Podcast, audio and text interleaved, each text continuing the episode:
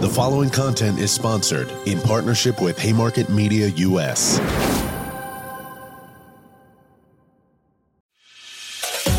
Recorded live at the World Economic Forum in Davos. It's the PR Week podcast in partnership with Weber Shandwick. Weber Shandwick.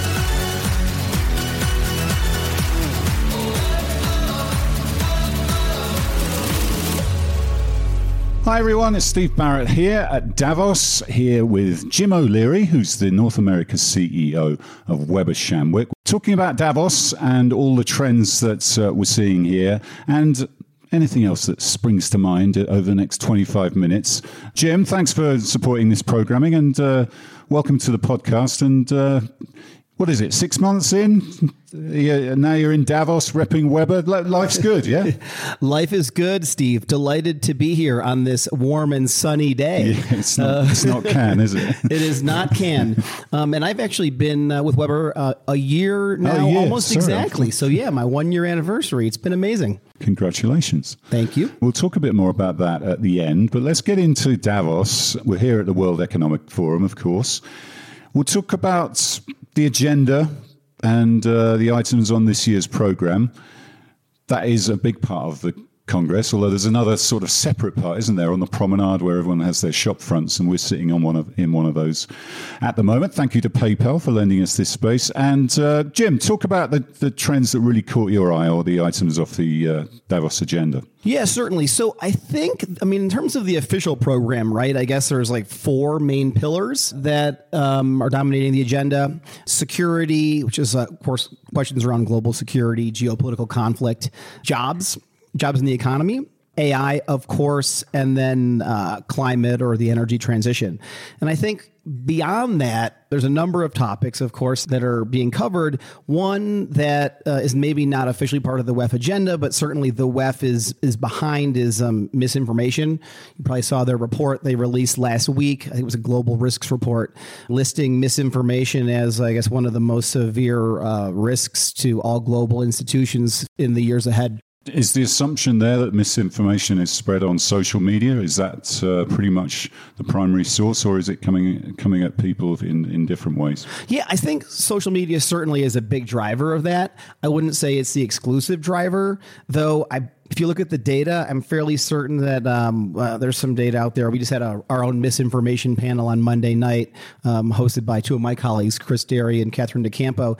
And I think um, if you look at the data, there's like, um, you know, what is it? Online um, misinformation travels like six times faster or something.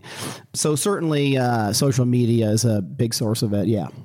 And we've one topic of conversation is that there are 60 or 70 elections going on around the world over the uh, the course of 2024. I think four billion people will go to the polls. I guess misinformation is very relevant to that as well, isn't it? Because a lot of falsehoods or interesting takes, shall we say, are being peddled as part of the candidates' agendas and the way they're communicating. And some of them get traction, don't they? You know, even if they're not necessarily true, the communications around it actually is pretty effective. What's what's what's your take on that as someone who advises people on how to communicate well? Yeah, well, we're certainly advising a number of our clients, you know, in the, heading into this election year in the United States. And then, as you mentioned, I think there's like a total of now the latest data is like 60 major elections um, around the world.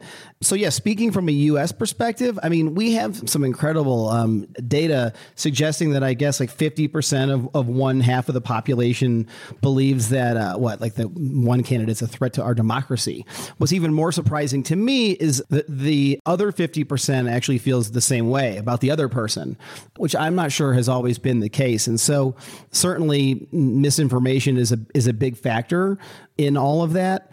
And um, I think also, you know, to to tie in the one of the biggest themes that we, you and I are both hearing about, maybe more than we can even handle at this point, in, with, in terms of AI. I mean, AI and, and bots are a big factor in, in, you know the spread of misinformation right now. And I think overall, this the way that we're looking at it is that misinformation is certainly posing a material threat to businesses and brands this year, and obviously beyond. Yeah, you mentioned AI, and a lot of the narrative here is very positive, isn't it? If you walk down the promenade, everyone's selling it. Basically, that's the other part of Davos. that you know, it's probably not talked about that much. Um, but there, there, doesn't seem to be as much attention, or maybe I'm miss, missing it, but attention given to the potential for bad actors to utilize the technology because they're often some of the first uh, players to get get in there and, and start doing things.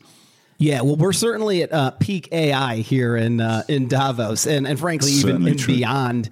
Um, I, you know, I think it's interesting, right? We're we're at what is arguably the the premier gathering of global CEOs. So, I, you know, I like you, Steve. I feel um, really. Um, I, I love to be here in many ways because we get to hear from CEOs directly on so many of these issues. I think that when I think about the the main issues that CEOs are talking about, or at least certainly the CEOs that I've been speaking to, kind of boils down to four, and they, they loosely connect to the ones that um, the the main agenda items for for the WEF. But I think I would even like maybe crystallize them even more clearly around four things. So one is is geopolitics, which we should talk about a little bit later. One, of course, as you just mentioned, is AI, and you know the fact that no conversation here seems to be complete without um, hyping AI. And the question now is, you know, what's it all going to lead to in terms of impact versus just the hype? And we'll come to that a little bit later too. I think then three is, of course, the global economy. Um, and then the last one would be um, would be uh, the energy transition, and you know, so like Alan Murray, he calls them the three Gs, which is like the green transition, generative AI, and uh, geopolitics, and then the, the, fourth being global economy. So I guess there's four four Gs. Four G. Maybe we'll get to five G yeah. next year, Jim. right.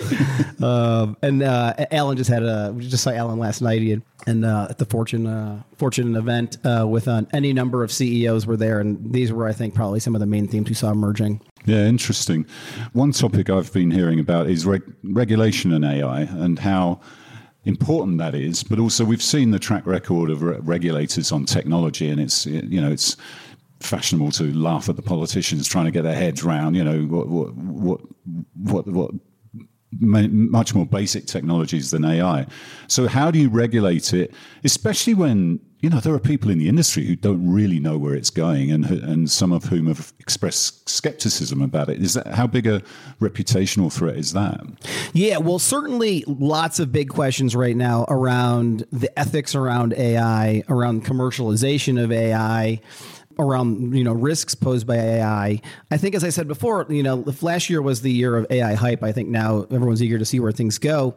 You know, um, specifically in response to your question, the um, the IMF chief, I think it was just a couple days ago, right? What, what it, um, was the quote? It's like something about AI can jumpstart productivity and boost global growth and raise incomes, but at the same time, it's going to you know most likely replace jobs and could um, even deepen inequality. But what's interesting about that quote is is is that it's actually applying more to the developed world and rich countries, which is where I think in the past the effect of automation was potentially less pronounced, right? And so it's like in if say like uh, I think what they were indicating was that in sixty percent of jobs could be affected in developed countries, um, which is which is certainly an interesting um, phenomenon that uh, I think you know may not have been the case in the past with just more standard automation. Yeah, interesting. And um, yeah, we'll definitely be talking about it this year. Uh, maybe this year's the year of actually moving beyond the talking and getting into some doing with AI. And then 25 will be kind of results. Hopefully, I'm sure it'll be just as big a topic. Right. oh, you know what? Um, I'm sorry to interrupt you, Steve, but you'll you'll appreciate this. The CEO of BCG, BCG client of ours, of course, he had a great quote on this, and it sums up exactly what you just said, which is t- in terms of AI, 2023 was uh, about experimentation. 2024 is about impact. Now companies have to prove it. And yeah. um, I think you know that was about as well put as it can be. Yeah, um, you mentioned talking to CEOs and, and hanging out with them. How are they feeling? And of course, the, the, the, good thing about Davos is you get a global view. You're not not just a US point of view. We can be a little bit insular sometimes. What are you hearing from them? It's difficult to assess the American economy you know, there are many, many positive signs, but that that message doesn't seem to be getting through to a, a significant chunk of the population. And then globally, you know, there's a lot of uh, um, geopolitical and, and other factors um, playing into the economies around the world. What's your, what are you hearing from the CEOs? Yeah, and I think those two are the big two after uh, after AI here at Davos, right? So global economy and geopolitics. In terms of the global economy, uh, interesting that if you recall last year at this time, there were some pretty dire predictions of where things were going to go here coming out of Davos. Recession word. Um, right. And I, of course, um, I would say overall, the odds of a U.S. downturn are shrinking, um, but haven't vanished. You know, the yield curve still is inverted after all. Um, but I would say that uh, globally, the reality is that the geopolitical uncertainty, which we'll talk about in a minute, certainly continues to cause macroeconomic uncertainty. And while everybody is hoping for a soft landing, the uh, outlook certainly remains challenging. And I think that, uh, particularly here in Europe, it's being felt even potentially more acutely. Yeah, my home country, especially the UK, unfortunately. In terms of CEOs, what do they get out of Davos? You know, a lot of communicators are here supporting their CEOs and their C suites. What's that work like? But also, what are they trying to achieve uh, is it really just the case that they can see so many people in one week that would take them 12 months to see elsewhere? Is that, that, that must be part of it? I mean, that certainly is a part of it, right? You hear the famous uh, Mark Benioff quote, right? How, yeah. About how he parks it on top of a staircase over in the Congress and uh, he sees, you know, more people in an hour than he would in, uh, I don't know if it was a year or something yeah, along yeah, those lines, right? Um, so certainly the collection of CEOs uh, all you know within the one proximity is um, is one reason people are here and get a lot of value out of it. Also, it it is certainly um, perspective on all of the issues, right? And so we talked about the economy. You asked me about and geopolitics.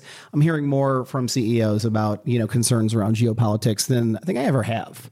Um, and it's probably because we actually, if you look at the data, we, we have more conflicts right now than we've had at any point since World War II, right? So no surprise CEOs are, are talking about and concerned with geopolitics because we have more conflicts than we've had at any point since World War II. Uh, we have, uh, of course, Russia's invasion of Ukraine. Ukraine House is, has some really compelling content. I'm sure you've seen over yeah, there. President Zelensky was speaking yes on Tuesday. Right. Yeah. Exactly. Um, I got caught in uh, the traffic jam that resulted from. Uh, from yeah, they that. shut the street. They shut the street just by Ukraine House. So yeah. that was frustrating for people trying to get back to their accommodation. But anyway, exactly. First world problems. Right. Right. right. And then, um, then of course, Israel and Hamas, and uh, now the Red Sea shipping lanes. Um, all eyes on the Straits of Taiwan. Uh, China is here this year in a big way at WEF. Um, certainly, um, you know, research showing that um, corporations are is dependent on uh, China and supply chain and all of the rest. So lots of questions about. Um, the Chinese how- premier was quite conciliatory in his speech. Is that just window dressing um, for? I mean, I don't want you to get into, but um, it, it, was interesting to see his approach. Though you know, he was it was almost like we need to partner more and, and yeah. do better on that front. Well, you know, uh, his motivations are. Uh, I, am I'm not certain of his uh, motivations, but I will. I do agree with you. I will say though, of course, this is Davos, and this is the place for that type of uh, message typically. Sure. And so I'm less surprised to hear it from him here than perhaps elsewhere. Um, I think um, he knew precisely what he was doing, as most of the uh, heads of state who are here do, and when in Davos. yes, indeed. For the communications profession, what you know, what type of are you definitely seeing a sea change in terms of the CEO's respect for the function and what you, what it, what it brings to it, and being involved in the conversation from the start, not just at the end when something's decided? Is that definitely a trend that you know we exacerbated during COVID and it's great for PR Week and it's great for the profession. Is that really true? And is that really happening? I think it's absolutely true. I think as evidence, just look at who's here and you compare that to, say, five years ago. So, believe the most recent data suggests that of the Fortune 100, almost 25% have chief corporate affairs officers now, mm-hmm. which is a significant increase. I find more heads of corporate affairs to be here than in years past. I think that is a reflection of the fact that the chief corporate affairs officers, chief communications officers are playing a more material role with uh, their CEOs. And um, so, it, while in the past there, of course, has always been a presence here, I think it's increased. I think you know, Steve, as we you and I go to all these events we go to, we see more of them. We talk to more of them. We have a, at Weber, we have a ton of clients that are here. Um, number number of CEOs we're reporting, number of uh, chief corporate affairs officers and comms people that we're supporting, and so, uh, and I think it's a great thing for us in the profession. I think it's um, a reflection of the issues we talked about, right? The increase of geopolitical challenges. And um, I think it's also a reflection, uh, in part, of what's going on related to what Alan Murray would call, like I said before, the green agenda, which, um, you know, is uh, maybe more simply put as climate or uh, right energy transition. This one um, I find a bit um, interesting this year. There's the famous, what is it? The famous Mark Twain quote about um, reports of his, his, death being exaggerated. Mm. I feel like that's the case a little bit with ESG. Uh, I think that the much hyped death of ESG is exaggerated, but I will say that there certainly is a, there is an impact, and we are seeing the effects of the anti ESG and anti woke capitalism movement, particularly in the U.S. Is it the is it the phrase ESG that's uh, disappearing? Um, but just being done under another guise. Is it is it about the labeling really? I think language is a big part of it. And so a number of corporations, as you've seen, they're backing away from certain language that's become more polarizing. I don't see corporations backing away though from like sustainability commitments, for example. And those who I've spoken with here at Davos, particularly a number of CEOs, I don't see them backing away from again, um, like commitments around sustainability, though they are by and large using language now that is a little bit safer as they do so. Now, when it comes to ESG investing, that's a little bit different and there is more of an impact there, I think. Tell us about some of the delegations that have impressed you on the ground, uh, whether that's on the promenade or uh, in the Congress Hall. Well, certainly we should start by um, shouting out to PayPal. I think they always do a nice job here, and we yeah. are in their space. And so, um, thank you, PayPal. Thank you, PayPal. And um, beyond PayPal, IBM, of course, always does a great job. Um, our client Jonathan Adashek has been, um, you know, uh, hosting a number of events, and um, IBM has a very big and strong and impressive presence here. Mastercard, uh, I think. Are these Ma- all going to be Weber clients? Well, they're not all Weber clients. I think, um, though we would certainly uh, welcome them all as Weber clients. Um, but no, uh, these are not all Weber clients. BCG is a Weber client, and I will shout out to BCG. You've probably seen what they're doing around um, both trust and, and, AI, which of course fits, fits squarely in the, the Davos agenda. So yeah, I think I, all of those are, are, are I put them all on the list. From the global point of view, you see a lot of Middle Eastern countries having a presence on the promenade and a lot of Indian states as well. Uh, big presence there as well. Certainly, the um, number of Indian states that are present here is quite remarkable. Meta, Google, Amazon, TikTok, they're here, but they're maybe not shouting as loud as they once would have done. Uh, any thoughts on that? I, you know, it's hard to tell if they're shouting less loudly or if their physical space is just less in your face because hmm. they are here and and we see them, but. I don't know about you, Steve, but I seem to recall a time when they just seem to be a little bit more like physically present. Yeah. Um, I have to imagine that they're still driving the agenda and that they're still, you know, doing a lot of business here. Yeah, I'm sure they are, but maybe behind closed doors a bit more. All right, so Jim, you mentioned you're a year in to the job as North American uh, CEO. How's the year been, and what's it like? You know, moving to Weber, different culture from the last place you were at, and uh, seems to be going quite well. But uh, tell us all about it.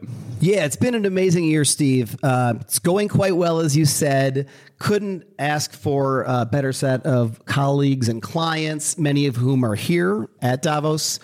I mean, you know, I've gotten a chance to spend a ton of time with a number of our clients over the past year. It's been it's been great spending time with a number of our clients actually here right now. We've done a ton over the past year that I'm really proud of.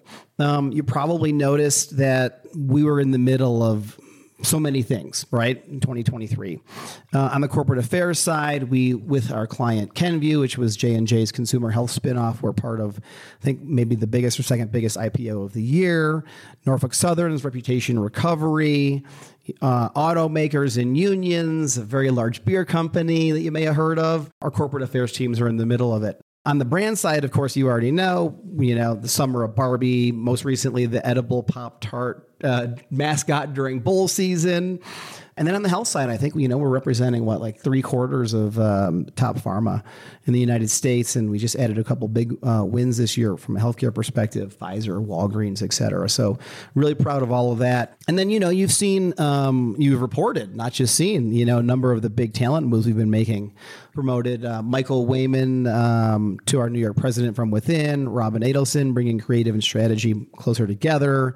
Name some new leaders of our performance marketing business, of, of, our data science unit, of influencer. And then, of course, we brought in some top talent from the outside Sheila Mulligan, Jordan Rittenberry, Errol Cockfield from Brunswick most recently, and we have uh, more to come. So, feeling great momentum.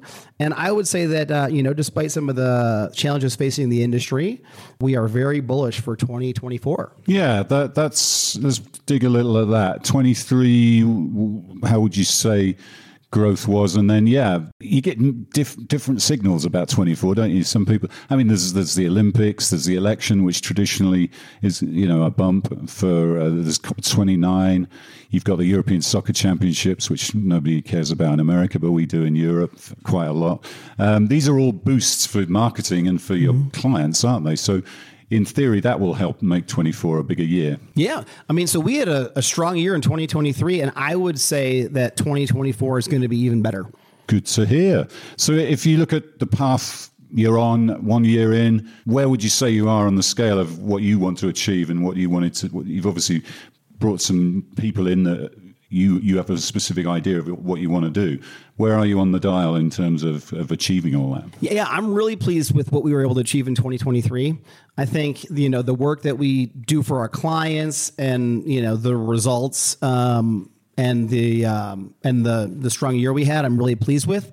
I would say that 2024 is going to be even better, and you know we have very big ambitions here, um, Steve. And so, uh, in, in, in many ways, I would expect uh, 2024 to be even uh, more uh, momentous in that regard. Are you going to hit that one billion dollar mark? we we will see, Steve. We will see. All right, then. Just to finish up, for those, not everyone's in Davos. We're well aware of that, and probably a lot of people are going, "What are they whining about?" You know, being beautiful mountainside views, etc., which we can see out the window as it happens. Um, but for a communicator, maybe give two or three things to take away from what's happening here that might be relevant to them in you know in terms of tips or big trends and, and, things that are particularly pertinent to the comms sector? Yeah, well, certainly, as we already talked about, I think you know it's safe to say that the role of corporate affairs, corporate communications, is arguably more important than it's ever been, driven by you know larger trends um, affecting CEOs around you know risk and resilience, um, around geopolitics and macroeconomy, et cetera.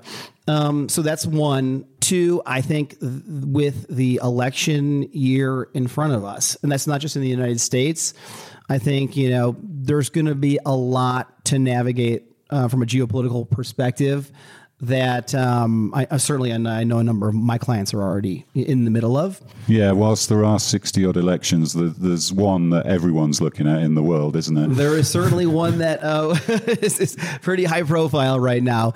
And I guess, you know, while some of us were uh, here in Davos, there was. Uh, there was what a caucus that there was recently. Yeah. Yes, indeed. Yeah. So yeah, so geopolitics certainly, and then I would say beyond all of that, people who are who are in our profession, they should feel. Um, I mean, like like I do, I feel bullish in general, as I have already said for 2024. But I would argue that they should feel bullish about you know the state of our profession given the fact that you know we are playing um, what I would say is a more material role in the success or failure of corporations and businesses and brands than we probably ever have, and I feel that way, and um, and so I, I hope others do too. Well, that's a good positive note to end on, Jim. And thanks for chatting to us. Enjoy the rest of the week, survive it, and uh, yeah, thanks to Weber for supporting this program. And uh, hope you enjoyed this Davos wrap up, courtesy of Weber Shandwick and PR Week. Brilliant, Steve. Always a pleasure.